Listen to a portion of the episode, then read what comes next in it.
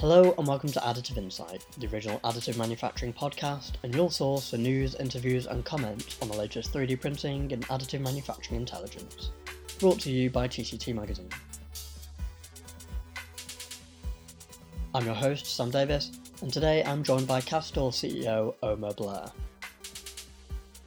Castor is an additive manufacturing software company that is working to support manufacturers identify suitable applications of three D printing technology.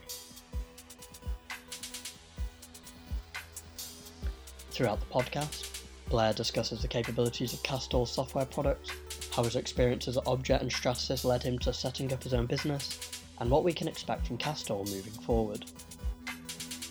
He also provides his assessment of sustainability in additive manufacturing, and the link between software tools in the A M workflow. If you like what you hear, don't forget to subscribe wherever you get your podcasts. For more Additive Insight, head on over to T C T magazine dot com, where you can subscribe to the print edition of T C T Magazine and our weekly Additive Insight newsletter for free.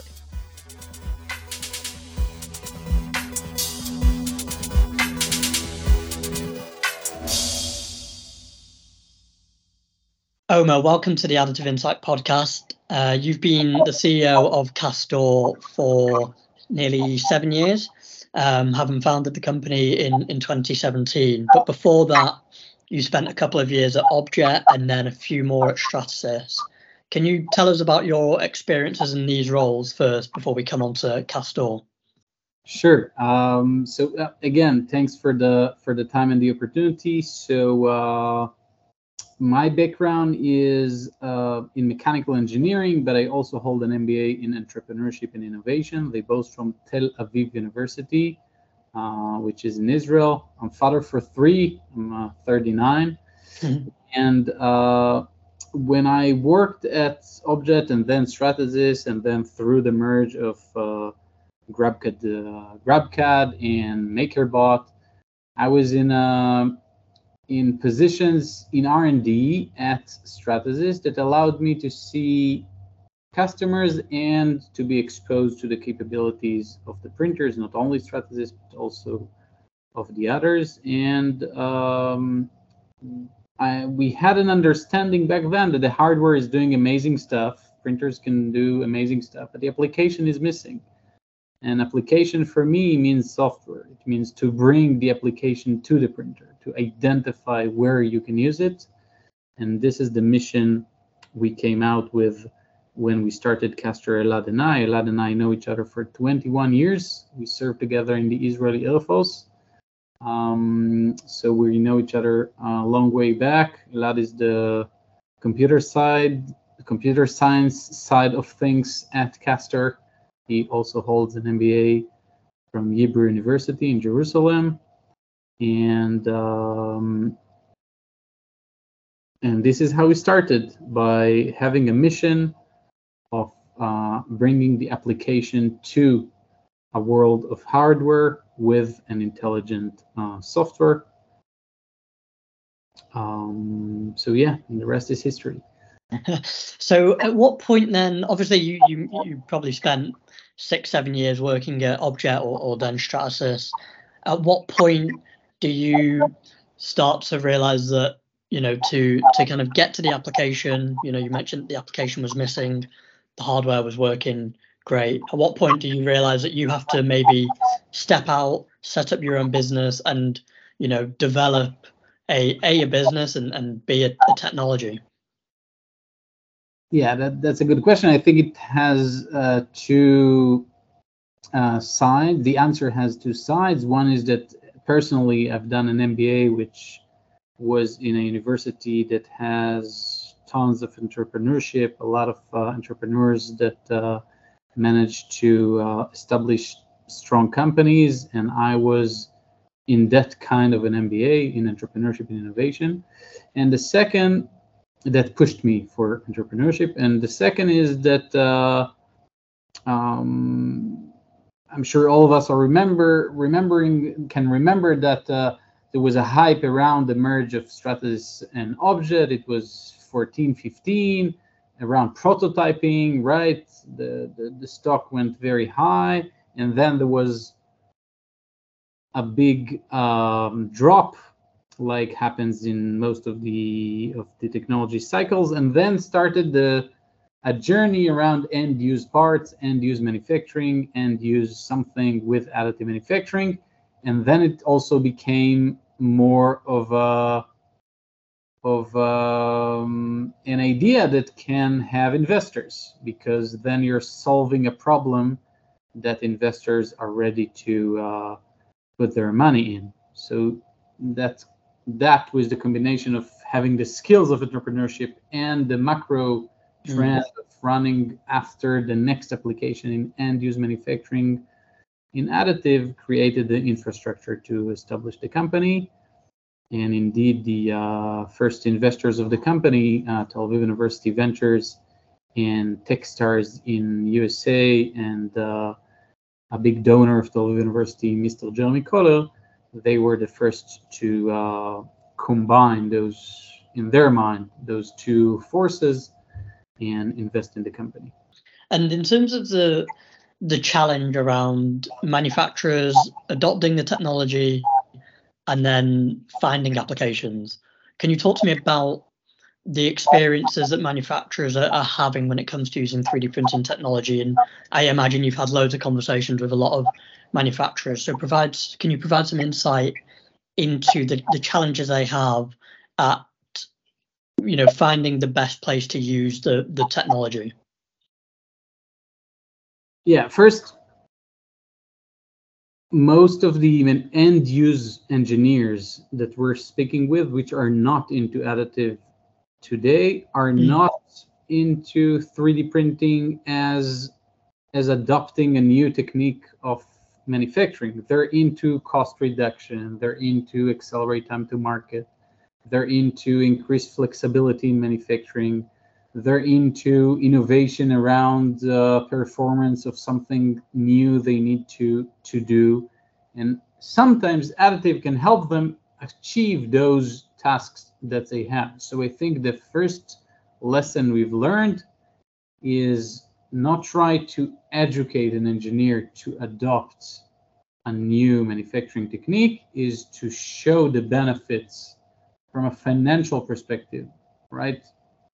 Um, um, again, cost reduction or accelerate time to market of a part, and let them do an internal discussion, the engineers do internal discussion without us, with the software in their hand, with which they can play with the parameters and change it and tweak it and think for themselves.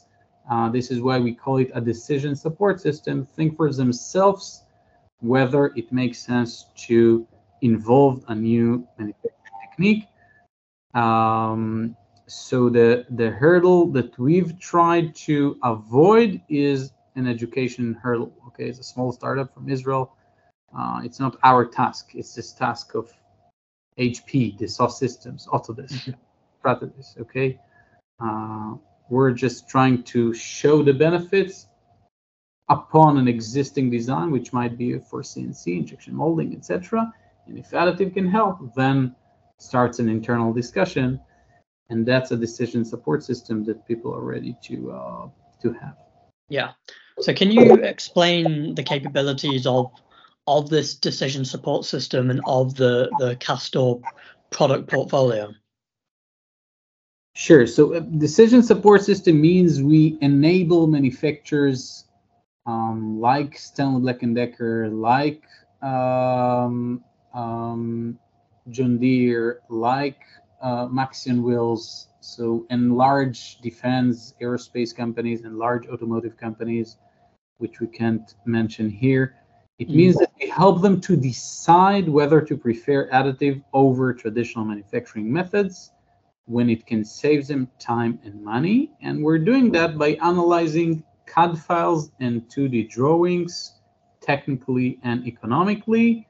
But what's special about Castor is that we're doing that in large scale. When I'm saying scale, I mean you can upload the whole dashboard of a car, the whole inventory list of spare parts, the whole sub-assembly of a machine that a manufacturer wants to produce.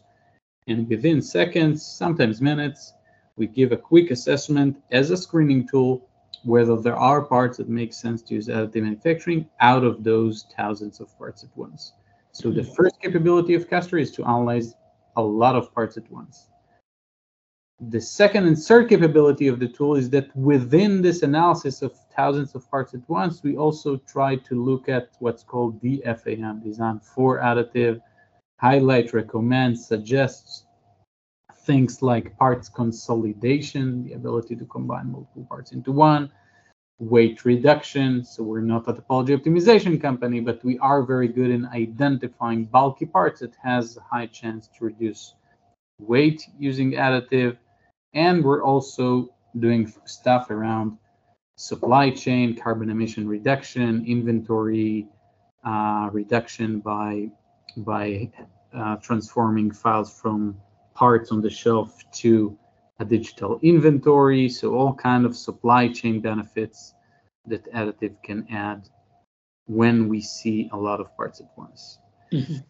The analysis itself is based on five pillars: materials analysis, geometry analysis, cost analysis, lead time analysis, and stress analysis based on uh, finite elements analysis that we do. And if the answer is positive along this uh, those tests, then we highlight a part out of a lot of parts at once, saying, hey, here is a part with those characteristics of material, printer uh, orientation, stresses upon it that makes sense to use that to manufacturing.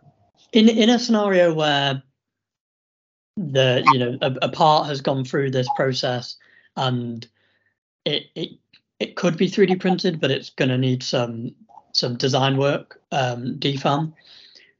How is it is it a case then that the the manufacturer has to go and figure that out? Is Castor able to offer any support in terms of doing the design work? Do you have partners that you can integrate? How would they get, what's the next step once they've had a, a kind of, you know, a, a green light for this part, but with the caveat that they need to do some design work? What's the next step from there generally?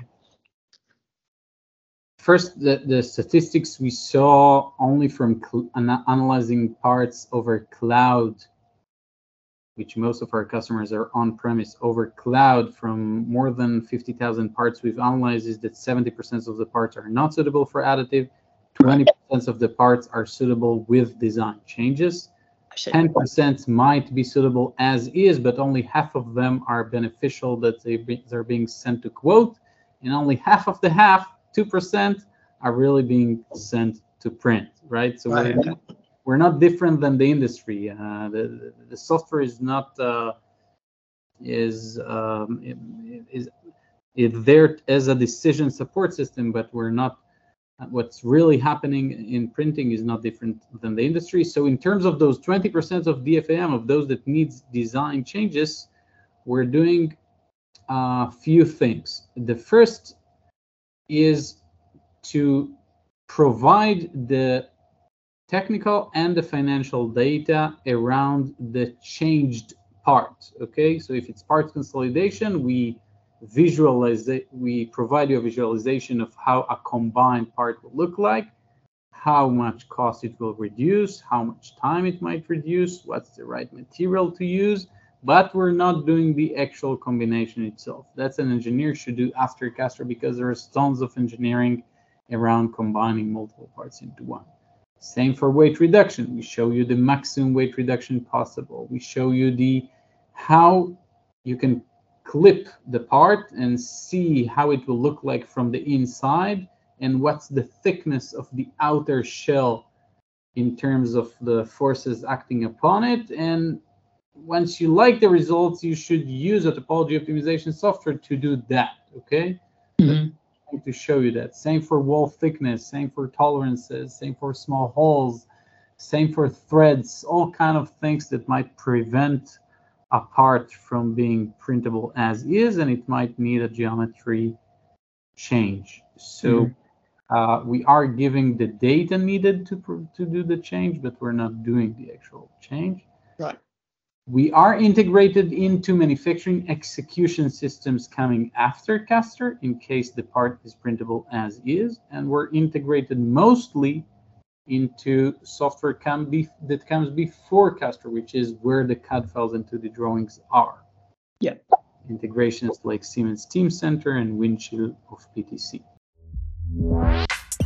Obviously, additive manufacturing is uh, an industry that is still maturing, and therefore the technologies are still maturing.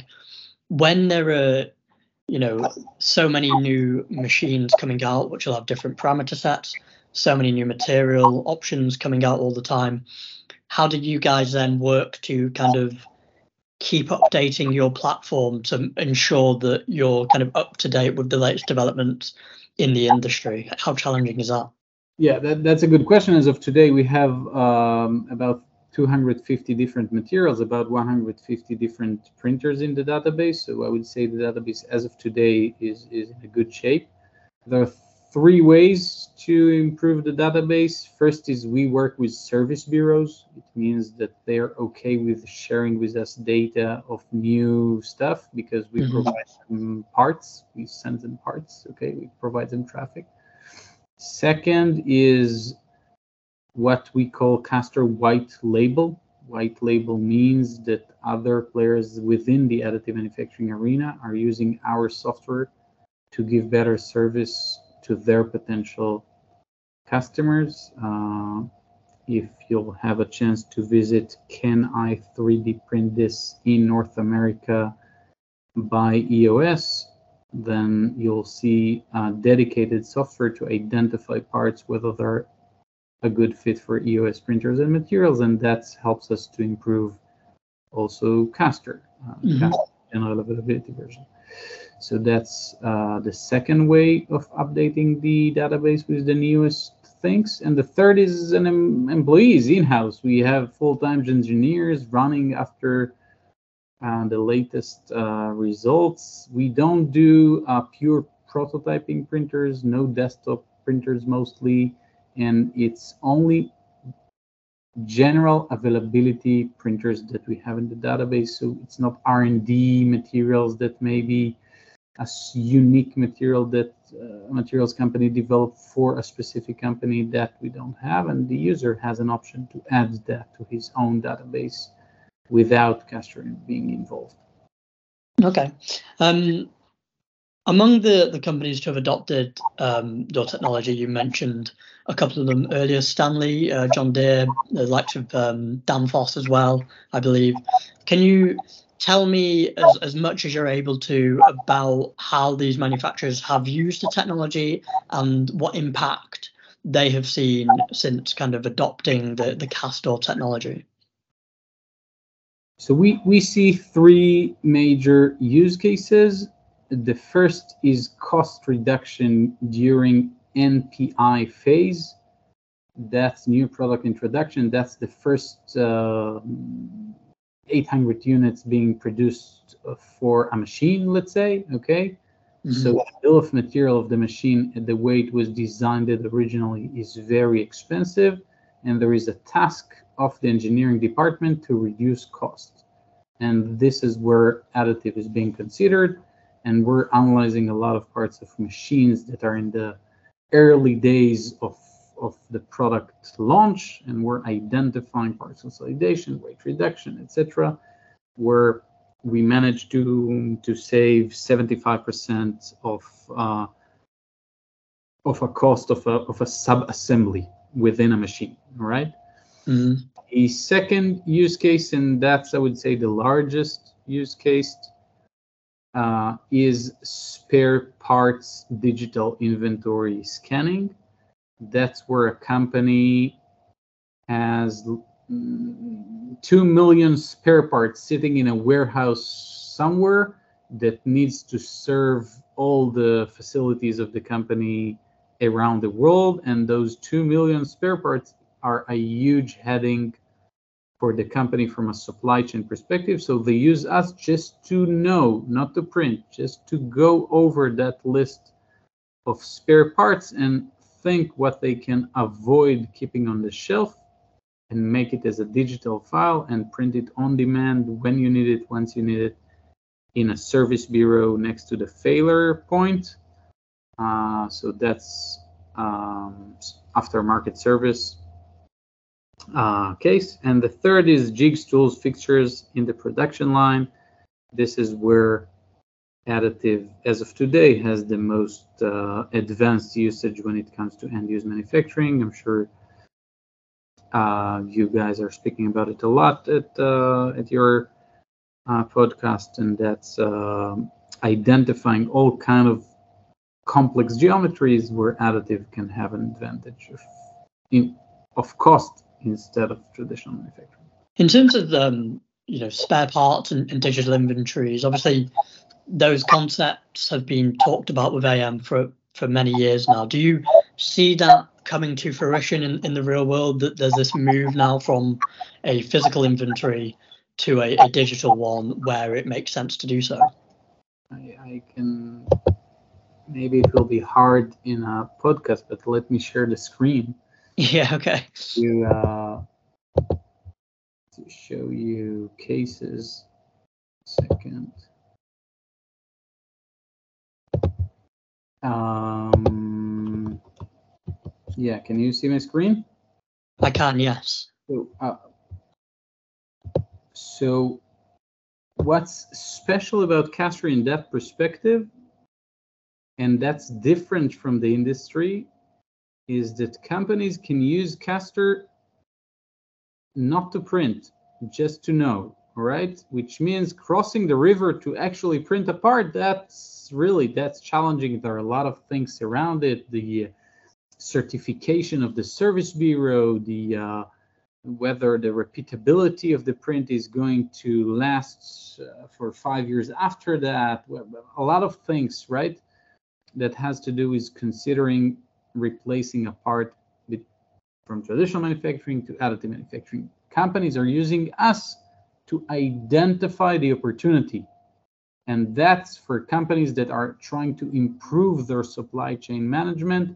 That's crucial for them to show innovation to the managers, to show options of um, addressing obstacles on supply chain. So the example that I'm showing you here, again, this very specific part has no advantage from a geometry or material or um, or performance to use additive manufacturing. The only added value of this part using additive is the fact that you can print it on demand with three units in that can be provided in three days versus thirty days from China.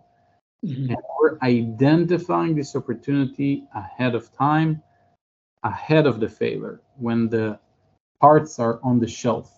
Okay.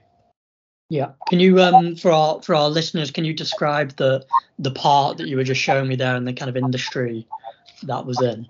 Uh, I, I'm showing uh, a part that is of a large uh, beer company. We're one of the largest beers company in the world, and the part is just a a a, a holder in a plate that produce electronic boards, where this holder is where the robots take it from one station of production to the next station of production. And it sometimes it breaks because the robots put too much pressure on the plate of the electronic boards, okay? So this very simple geometry, rectangular shape of a uh, holder for the robot to catch the plate has a high breakage, and this is why it's a uh, It's a spare part that needs to be in, keep, kept, in, needs to be um, in an inventory list of um, different locations around the world. And this is an opportunity to reduce the place of the shelf that this part take takes and uh, and replace it with uh, an additive manufacturing digital file. Okay, um, I want to come on to Uh, a couple of specific features um, that Castor has developed in the last couple of years. Uh, the, the first being the the ability to visualize two D drawings as three D parts and kind of assess their suitability for three D printing. So can you explain why that feature has been required and exactly how it works? That's exactly connected to the previous question of spare parts. Uh, a lot of the companies we're facing are looking to improve legacy products, legacy, very old inventory list of spare parts where they don't have any access to a C A D file. Maybe there isn't a C A D file because the part was produced before the C A D software changed the engineering, uh, mechanical engineering life. So a lot of the companies that we're reaching out to, um, they don't have C A D files, and this is how we understood there is a need to identify whether legacy parts has an option to use additive manufacturing. The capability is uh, of creating a near shape um, three D model out of a P D F. We're the only company today that, that, that is doing that in an on-premise environment in real time for thousands of parts at once. Um, and this what gives credibility to the analysis that says that although it's a P D F from nineteen ninety-two, it has a high chance to fit additive manufacturing because the analysis is being done on a three D geometry um, and not just on the numbers or letters written on the P D F of the mm-hmm. two. Okay. And so how does it, what what kind of information do you need then in order to go from two D drawing to three D model? How how detailed does that drawing need to be, and what kind of specs do you need on that? We there are a lot of a lot of types of uh, two D P D F drawings. Mm. The highest capability of Castor is based on vector-based P D F drawings that was exported from a C A D software. Okay, right. So SolidWorks, Autodesk, Siemens N X, P T C, Onshape, CATIA, et cetera. They all have the capability to export a drawing, a two D drawing, and that is the input we need to extract the right dimensions and the right uh, limitations also. Mm-hmm. Tolerances, for example, out of the drawing, and to to extract it and to create a shape. Um, so this is what we mostly need. We're working on additional capabilities to be able to support more of those um, different types of two D drawings. Okay. Are you able to tell us at this stage about those additional capabilities, or do we need to be patient? We, I, I am. Um, it's just that it's a bit complex to explain it in a podcast. But the okay. other major type of P D F drawings are raster-based P D F drawings, which means it can be in handwriting, it can be a picture, it can be um, a two D that wasn't uh, initially um, prepared in a C A D software, and this uh, capability, which is like identifying oranges from from a picture, this is something we're working on very hard, and we, as of today, we know how to identify at least seven oranges out of ten. All right. um, we'll let you know when it will be ten out of ten. Okay, perfect. Um, one of the other features that um, Castor has developed is, is the C O two calculator. Um, so can you talk to me about how um, Castor's technology is able to assess, um, you know, the, the C O two that, that goes into making a part, and how that feeds into the, the other assessments made around whether three D printing is a suitable method of manufacture for whichever part it is that is being assessed?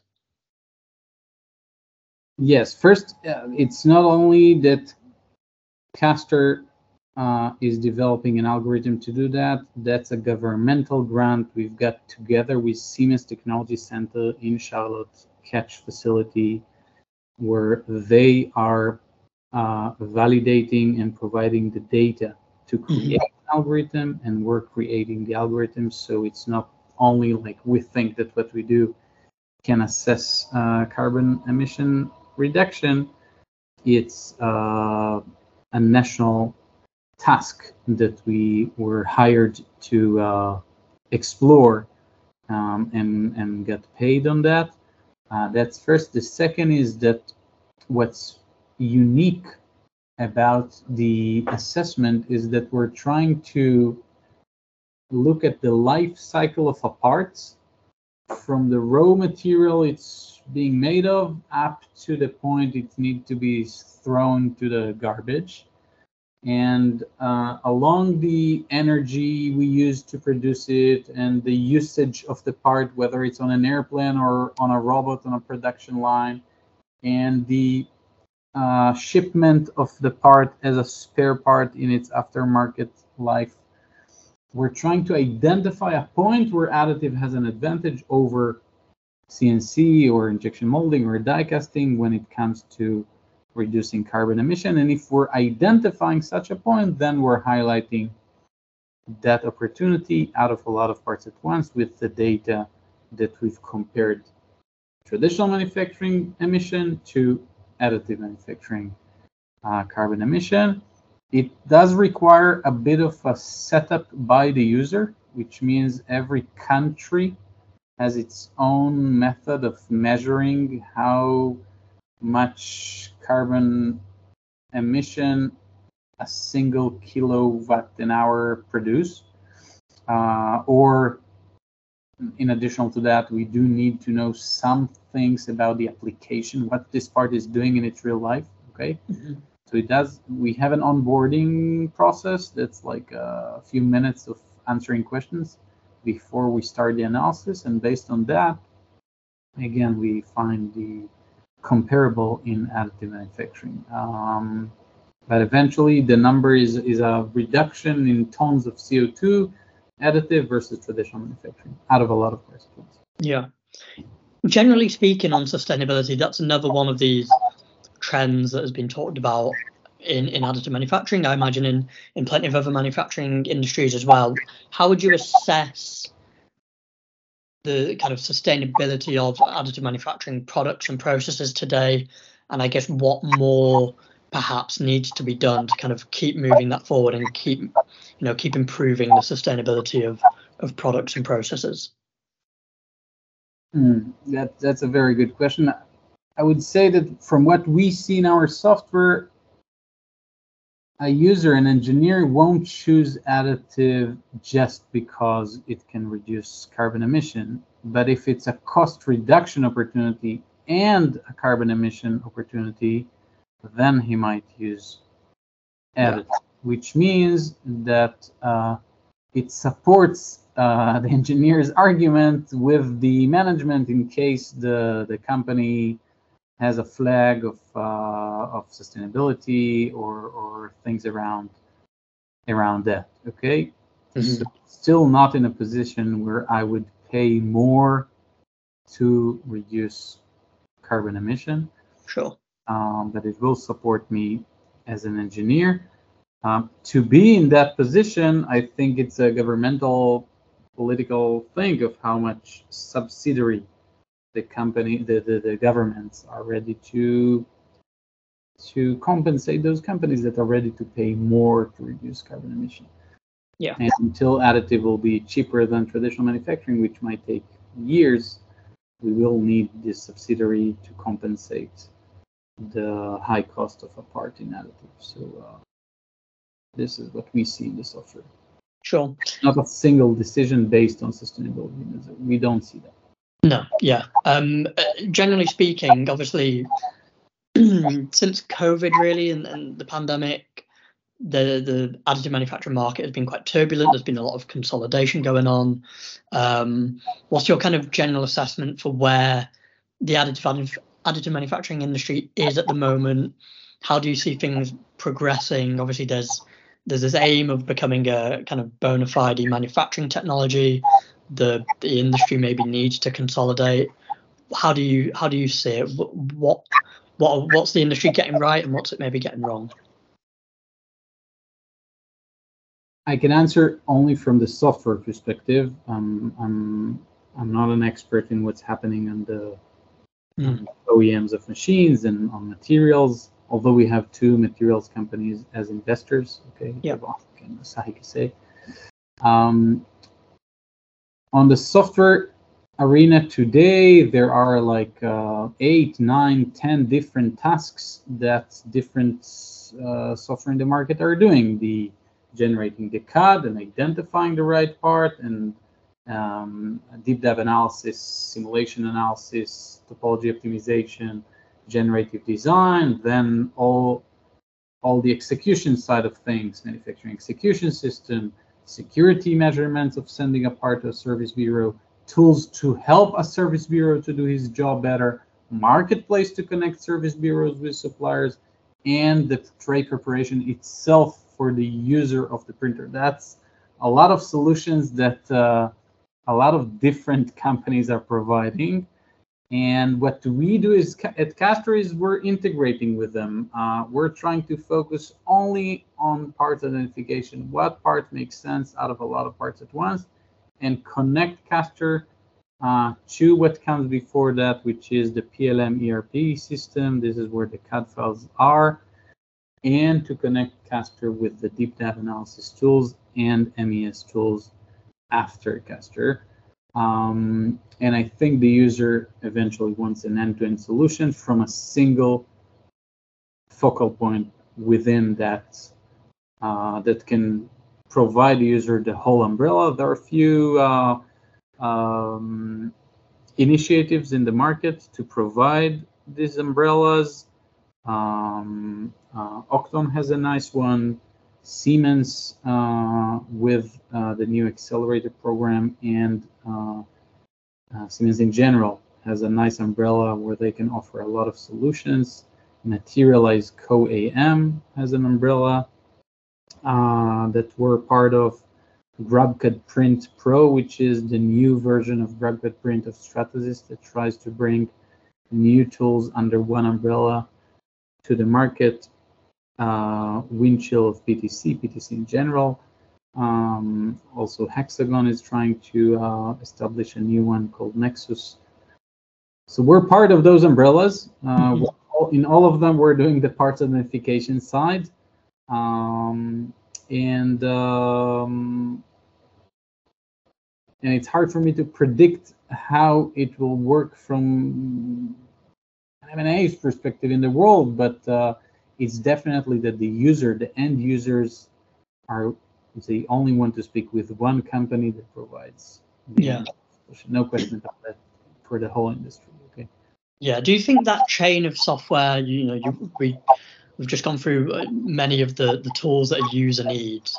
Do they link well enough? Do they flow well enough? Do they integrate well enough for the end user? Obviously, Castor links into a load of these software players, but if you were the user, does it all fit together nicely at the moment? No, definitely. Okay.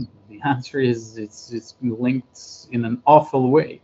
Mm-hmm. This is why large companies like like Siemens, like Materialize, like uh, uh, Octon and the others are trying to tackle the task of connecting those dots together. It's a hard task uh, to cross because the standard of a user from a software perspective is very high. It's not like in the standard of additive manufacturing when I'm ready to uh, compromise on a lot of things when I'm operating a printer. In software, my standard is, is Google, is Microsoft, it's Apple. That's my standard. This is how I would like my things to work in a click of a button. Uh, and definitely no. The answer is uh, those dots are not linked together in a good way today. Finally, Omer, and thank you for, for taking the time today. Um, obviously, you've mentioned that Castor's focus is is on application identification. So with that in mind, what can we expect from the company moving forward? Yeah, that's, um, that's uh, always a A good question. I would first say that we ended up now speaking on integrations. For us, integrations is is a way of living. I mean, uh, Castor as a standalone software is not this umbrella that we've mentioned. is is a brick within those umbrellas, and there are um, a lot of uh, integrations we're going to show up. Uh, we're going to show in the next uh, uh, several months.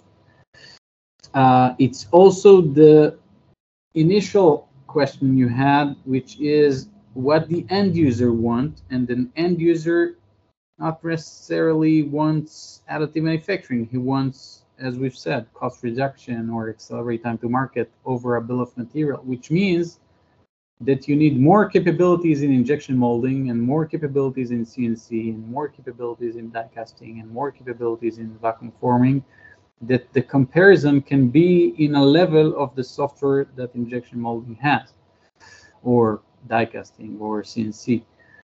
Uh, so you definitely can expect Castor to show massive improvements along traditional manufacturing um, methods. And uh, the third, uh, when we're doing those integrations, we're also increasing the um, intimacy with our partners. Uh, Castor has uh, investors from within the industry, as we've said, and it also has partners that help us to uh, with go-to-market. And you can expect uh, Castor to appear not only under Castor brand, but also under the brand of the large players within the industry. And that's something that uh, for us as a startup is very important for brand awareness and to reach out to all the companies out there. Mm-hmm. So, uh, you should tr- search in the small letters whether it's powered by Castor, because um, we're We're doing that a lot.